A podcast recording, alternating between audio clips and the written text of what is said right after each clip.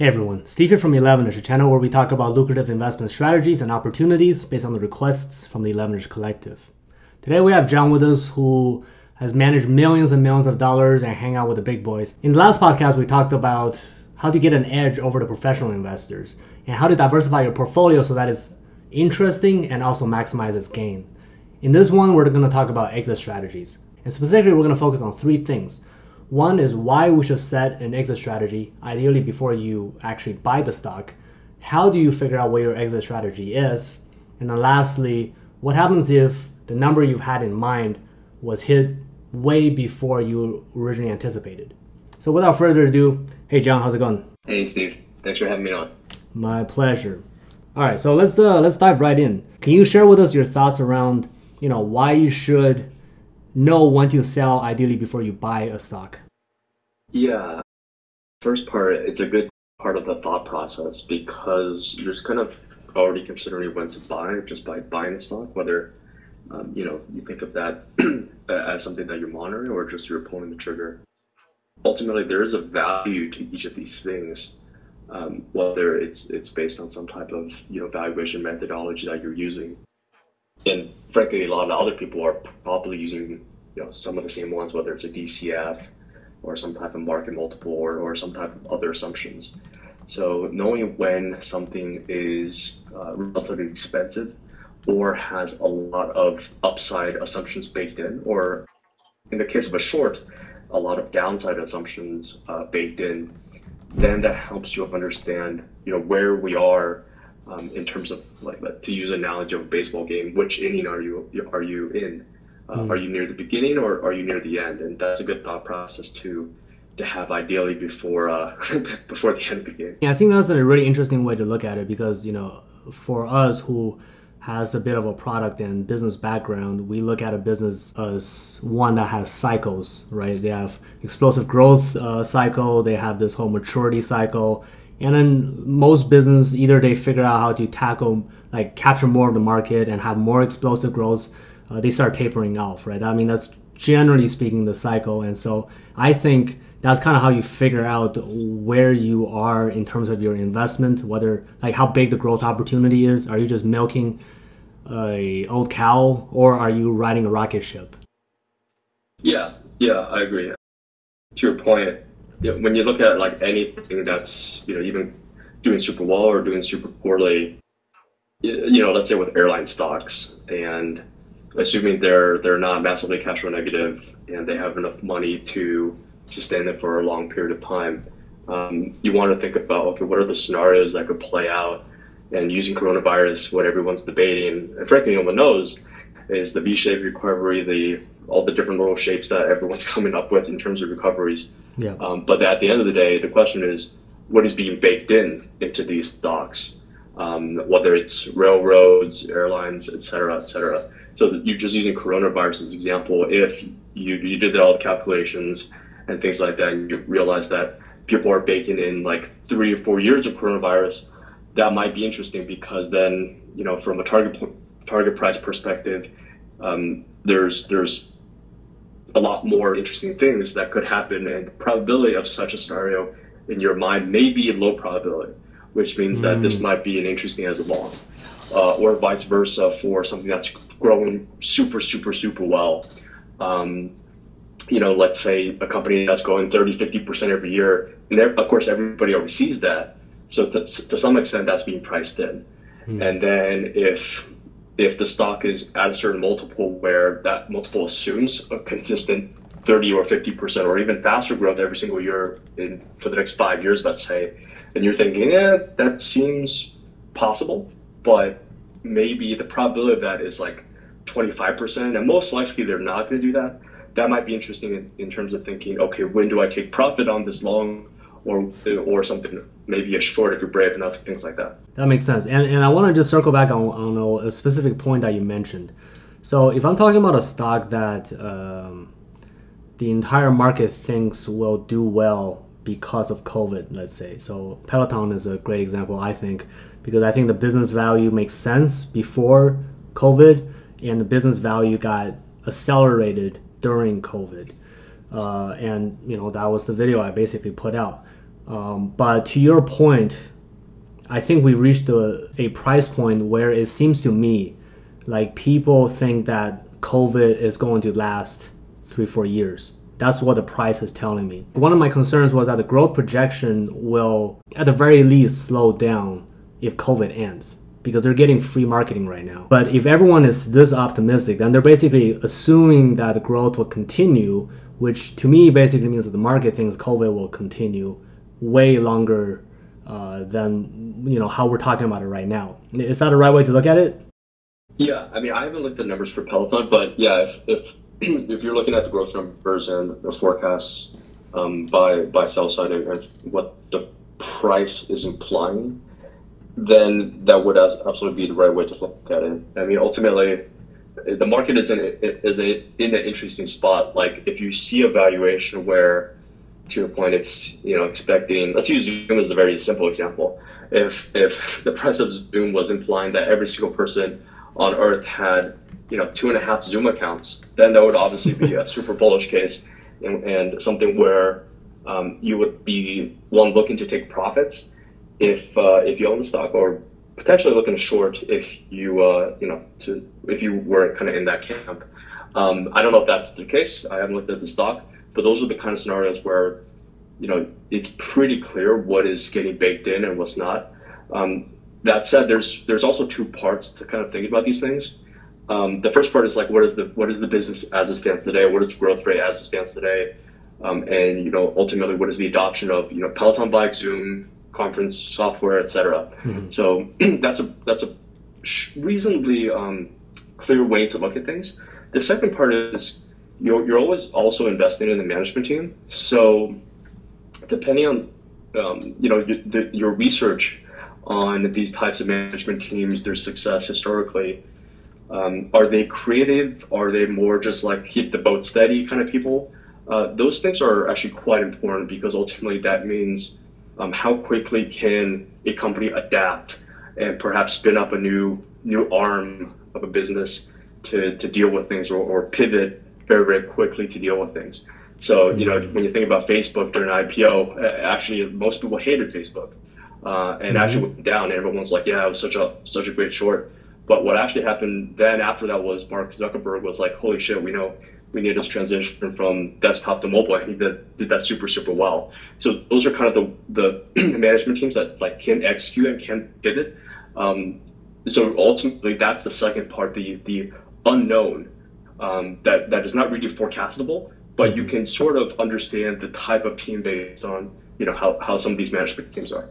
That makes sense, and I think one of the biggest takeaways of what you said is that you should take into consideration how capable the, t- the management team is in terms of capturing new value that wasn't already baked in. You need that in order for the stock to be essentially worthwhile to be investing in for a swing trade or a short term trade.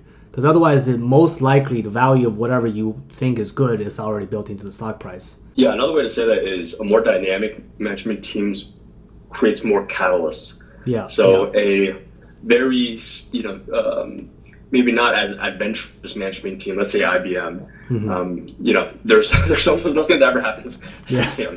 yeah. Or or three on that side, right? So mm-hmm. you pretty much know what's going to be happening for the next five years, probably. Yeah. Uh, versus you know some of these other tech companies, especially the more, more recent IPOs. You know, there's so much that they could potentially capture if the management team you know spins up new arms or you know lands and expands within new new categories. Hmm. So let's uh let's see if I can put you on the spot real quick. Um, let's talk about something really boring and see if we can figure out if we were to invest into it, what should be the exit price. Does that sound fair? Sure, let's do it. Okay, okay. So um, a stock that I was actually looking at for a variety of reasons is Scotts Miracle-Gro. So they basically sell dirt. Yep. But the interesting thing to me is that they have like I think like three different companies combined at this point uh, mm. and they own a shit ton of the market. Anything that has to do with dirt. If you Google dirt on Amazon, basically like first half of the page is all from Scotts Miracle-Gro from mm-hmm. their uh, top companies.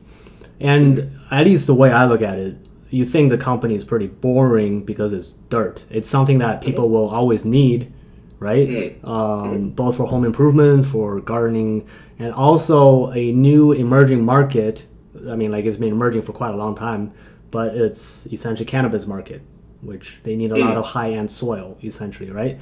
Ah, yes, I remember the stock rallying a lot uh, many years ago. From, yes.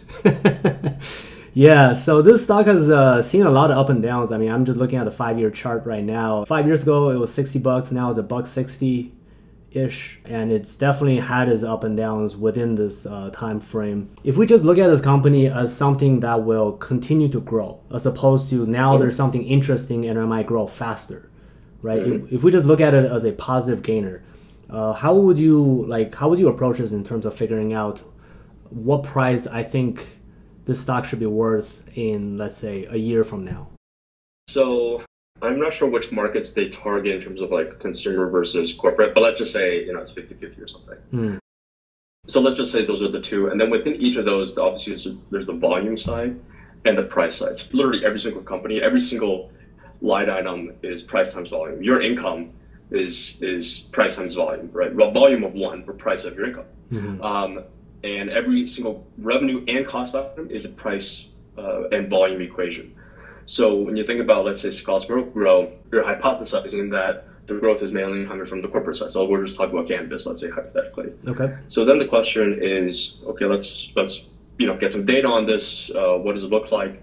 And then the second part of that is, you know, is the number of cannabis um, companies using Scotts Miracle-Gro increasing? So that's one part of the volume. That's the volume. But then the second part is the price. So can they squeeze more uh, price, like I don't know what, whatever the price of, of fertilizer is. Let's say it's dollar a pound. I'm probably mm-hmm. wrong that, but mm-hmm. let's say it's a dollar a pound. Sure. If they can move the price to let's say a dollar and ten cents a pound, that's quite interesting because ultimately that additional ten cents, assuming all other costs equal, like the cost of potash and other other ingredients is equal, yeah. that means that ten that incremental ten cents flows all the way down versus when you generally land, there's a initial cost associated with that whether it's paying the sales guy or paying additional um, costs for the transportation, etc. So the beauty of a, of a price increase, price more often flows all the way down to profit. So using trying to understand that in this case what's Scotts Miracle-Gro and, and let's say cannabis, I would be super interested in understanding okay, what's the number of cannabis companies increasing uh, in the U.S. and how many of them use Scotts Miracle-Gro today, how much, how many of them use Scotts Miracle-Gro, and by my estimates, in a year from now, and what price do they pay? Does that price increase? Does the price decrease? And then you have a really good revenue number, but you also have a really good in- indicator of what profitability looks like uh, in a year from now as well. And ultimately, that flows all the way down to okay, is Scotts Miracle-Gro, you know, be, uh, they obviously grew revenue, but are they growing profits faster, or not faster? And that's called operating leverage. Tying that all back to valuation, let's say you forecast that out for additional five years to use a discounted cash flow model, or you forecasted that out another one year, let's say, to use a price to sales multiple or some other type of or price earnings multiple, most likely, uh, then you have a really good indicator of you know generally what does this type of company trade at based on uh, the relevant growth metrics. You can get a sense of what other people will ultimately think uh, when they're valuing this thing. Because at the end of the day, it's nice for yourself to have a price target because it's an indicator of what how other people value things. I mean, you can create any multiple you want. I mean, a, thousand times price to sales for Scotts Miracle-Gro, but at the end of the day, it doesn't matter unless you understand how the majority of, of the rest of the market also thinks about what is a quote fair value for Scotts Miracle-Gro or, or frankly any stock. So just to kind of reiterate, because I think I heard three main points around this discussion. First is the delta of the growth of the market uh, between when you buy and when you would like to sell. If there are markets, in this case, like cannabis market, you want to know how big the cannabis market is growing, so you have an idea of how much more this business will be growing within like this one year period. The mm-hmm. second point is the delta of the cost of operations, which I think probably the only realistic indicator will be coming from the management team or maybe like industry trends perhaps but like the cost uh, in terms of whether their production is going to go down or maybe they're maximizing the scale of economy more and so that decreases the cost so that creates a potential for you know more value to be had as a shareholder And then the last point I think I got was the delta of the price of product. I agree with you in that. Like it's very interesting because if you increase the price of the product, if everything else stays the same, then you're just automatically creating more top line and bottom line. And so that is yep. a, the most obvious way of looking at it. This is a great way to compare your results with what analysts think so that you're not just going blindly with what the analysts say. Exactly, exactly. If you if you look at what these quote analysts are saying, I mean, you you got three different analysts, they're gonna have three completely different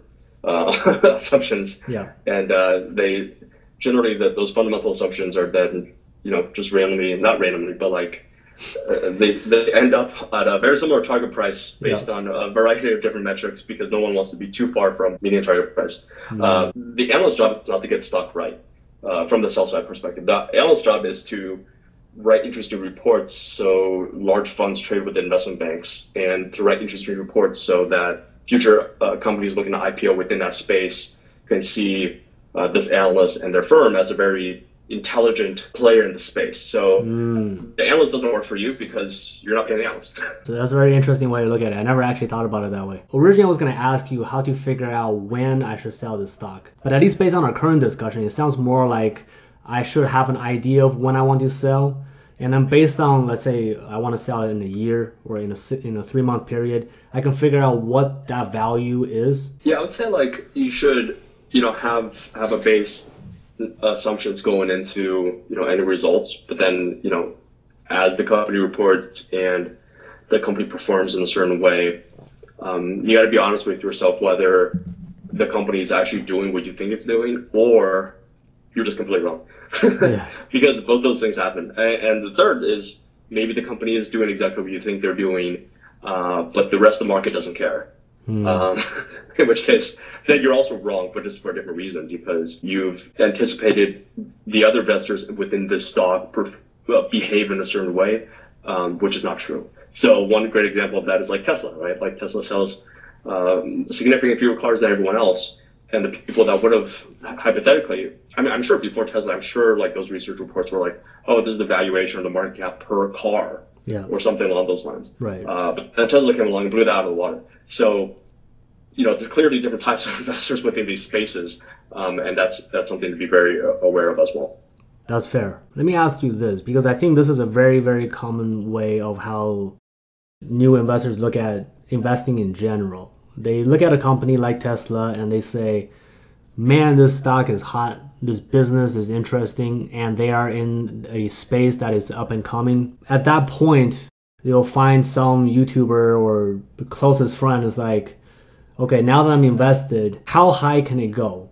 Right. And as you pointed out, you know, there are these more methodical way of looking at it, more traditional way of looking at it. But, you know, I'm expecting something crazy to happen uh, for the stock split, and I do expect the thing to normalize and go back to the original price but I'm just saying like there's gonna be hype and that's gonna boost the stock price. That's gonna be the unknown, right?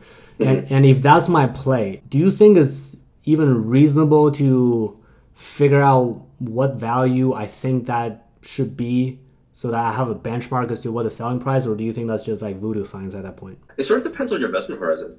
So if your investment horizon is like you know one year and it sort of hits your target price, or it gets really close to your target price, like um, based on your assumptions. It happened for some totally random reason, like a stock or something, um, yeah. which is super odd. Um, then you might just want to take profits because it's like it's pretty much already there, and then you're waiting for these things to happen with the stock, whether with the fundamentals, whether it's like you know selling more cars or selling more produce or selling more dirt, mm-hmm. and then it's like okay, well this random thing happened, I'm, you know, it's getting to the right price. Just because it happened for a, a totally random reason doesn't make it you know, not money. so still take profit. yeah. Um, in, in my opinion, uh, unless you're super long term and you're like, okay, you know, I'm investing this in my IRA or something, and like, you know, this thing's gonna still compound every uh, thirty percent for the next like twenty years, and I'm happy to hold it. If that's your play, then you know, keep it. That's fair, but let me let me ask you this in a different way. Sometimes I do uh, quarter earning trades, so mm-hmm. I have an idea about a company. I buy in like two weeks before the earnings come out because I have an indication, in my opinion, an edge that tells me that there's going to be surprise involved, and that, as we talked about in the past, creates explosive growth. The question here is that should I bother coming up with a number of what that exit number should be three weeks from now?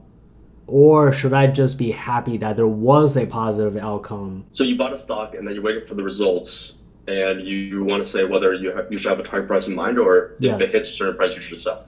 Yeah, like if I'm if I'm just playing the earnings game, I'm saying like three weeks from now, I think the stock's gonna go up, and then and then should I come up with a price of what that uh, what that exit should be, or should I just be happy that the stock did go up like I thought it was gonna, uh, and sell? Oh, Or- yeah, I see what you're saying. Yeah, the stock did go up. The news was positive like I thought, but Hmm. perhaps it should have gone higher. And I'm like, I, I'm having FOMO right now. Should I hold on? You know what I mean? Oh, I see what you're saying. Yeah, so I guess two two parts to that, right? One is whether an incident will happen. In this case, let's say a stampede of additional investors coming in. Yeah. And the second part is, uh, so that's binary. It's either going to happen or not happen. hmm Uh, and then the second part is the quantification of that. Is it going to be a lot of investors with a lot of cash or or or not? Yeah. Um, and I think for something like my personal opinion, for something like three weeks, there's probably not that much fundamentals that are going to change in three weeks. hmm So if it is, and especially if it's some type of like like announcement of there's a I don't know a hypothetical stock split or some type of um, announcement where it takes many many years to play out and, and maybe it is just a short term bump. I think it's super hard to be able to say, hey, this this should be a 15% increase versus a 25% increase. I mean, those are that's just a function of like almost how many people read the news or how many people react in a certain way. But you, as long as you are able to get kind of identify the fact that people will will react in a certain way in the first place, you know, that's that's good enough. Um, you know, Mm. just, just knowing that the sun is going to come out in this case is valuable enough. Yeah. Uh, you, you, you, I don't think you need to calculate the trajectory of the sun. Okay, okay. My interpretation of what you just said is that if I think I have an edge on the earnings coming out for a particular business, uh, that I think the analyst missed something and it's going to get more eyeballs onto the stock that I want to invest in and it's going to create a growth opportunity. If the stock goes up, I should most likely take profit. You know, with the news that just came out, I can essentially map out what the long term potential price is because that's essentially confirmation for what I think the gain is. Uh, and that gain shouldn't be a short term thing, right? Because it's a business strategy. Yeah. So within that, if it's like the announcement is like something super random and you know not lasting in terms of actual fundamental power, um, then it's like yeah, you know, take what whatever you get. Yeah. Um, and the other hand versus like you know if if Slack announces that they're gonna go super aggressive against Zoom or something, and let's say hypothetically people like that, you know that's a that's a real long term potential business change. Yeah. In which case, you know maybe maybe you keep keep holding on to it depending on what the what the stock does. So it sort of depends on whether it's a really short term thing or it's a, it's a it's a real kind of ever everlasting meaningful strategic core change. Okay, so I think that's a really interesting point you just touched on because I think that is uh, effectively what I'm I'm trying to get at. At least the way I was taught how to trade stocks. There's that whole thing like uh, the idea of like good news lasts one day, bad news lasts two kind of thing. Have you heard of that saying before? I've not heard that saying. Uh, it was in a book somewhere. But anyway, um, I mean, I guess what I'm saying is like, you know, if the news came out positive, should I be collecting gains and expecting to buy on the low, even if the news is supposed to be like a long term thing? Or you think that's just like a crapshoot and I should really look at it more long term than that? Does that make sense? Uh, yeah, I think it depends on the stock. So if it's like, let's say it's um, it's a company that is is capital intensive, so like some big factory in a relator or something like that, where you know you got to invest a billion dollars in a factory in order to actually do something. Mhm. Um, they may have a huge balance because they got a new order from from somebody, and that may be terrific news. Mhm. But the next step is okay. Now we got to invest a few hundred million dollars or a billion dollars to build a plant, independent of the size of the company. Let's say, let's just say hypothetically that's taken as negative news. Mhm. So in that case, I would probably take profits because it's going to be a while before they really fulfill those orders. You won't- You're only going to be really recognizing those those bookings as revenues Mhm. uh, when you actually sell that to to the end customer.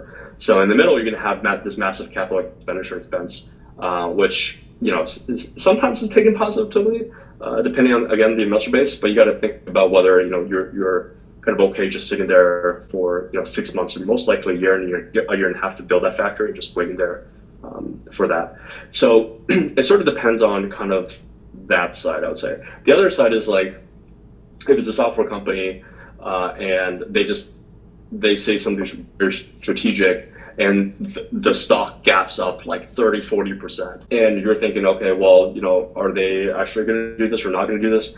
Um, again it sort of depends on you know does the software exist or do they, do they have to invest uh, $200 million in, to build the software and also to develop a sales team and, and, and a go-to-market team?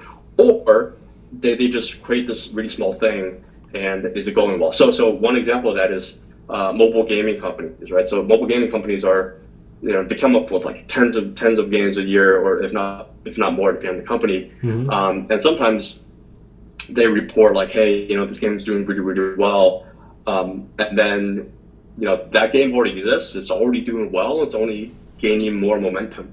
So in that case, if something gaps up uh, 20%, then that's probably going to continue and not bounce back the next day because the game still exists uh, and it's it's still continuing. So that's the way I would think about it. Is it a big jump because of something that's a great idea but requires a lot of execution risk?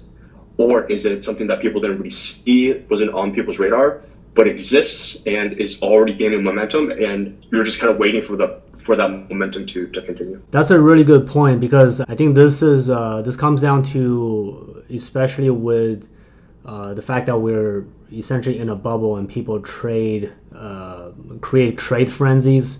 Uh, people are interpreting positive news all the same way.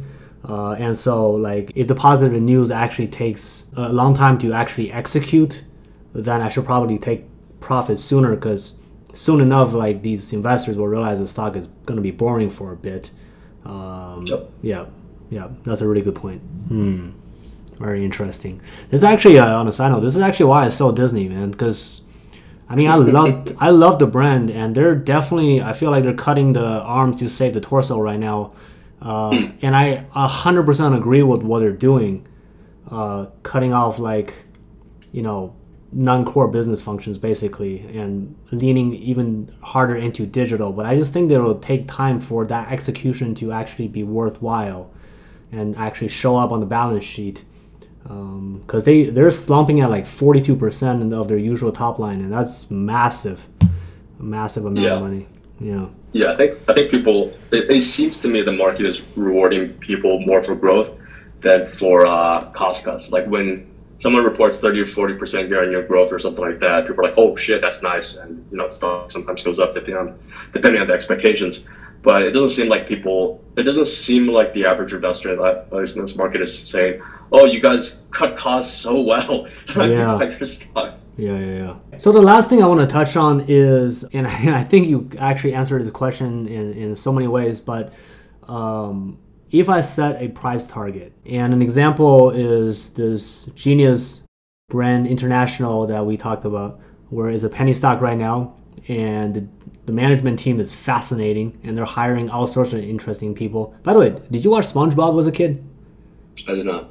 Okay. Well, apparently they hired the uh, the lead writer for SpongeBob as to their team. I mean, like it's I, I think it's freaking fascinating uh, how many how many top line people they've hired, and they diluted the stock so much that they've raised fifty million dollars in the bank for like it, it's it's fascinating how how much advantage they're taking from the shareholders but frankly i think I mean, like if you're a business, you're you're looking at how to make this business sustainable.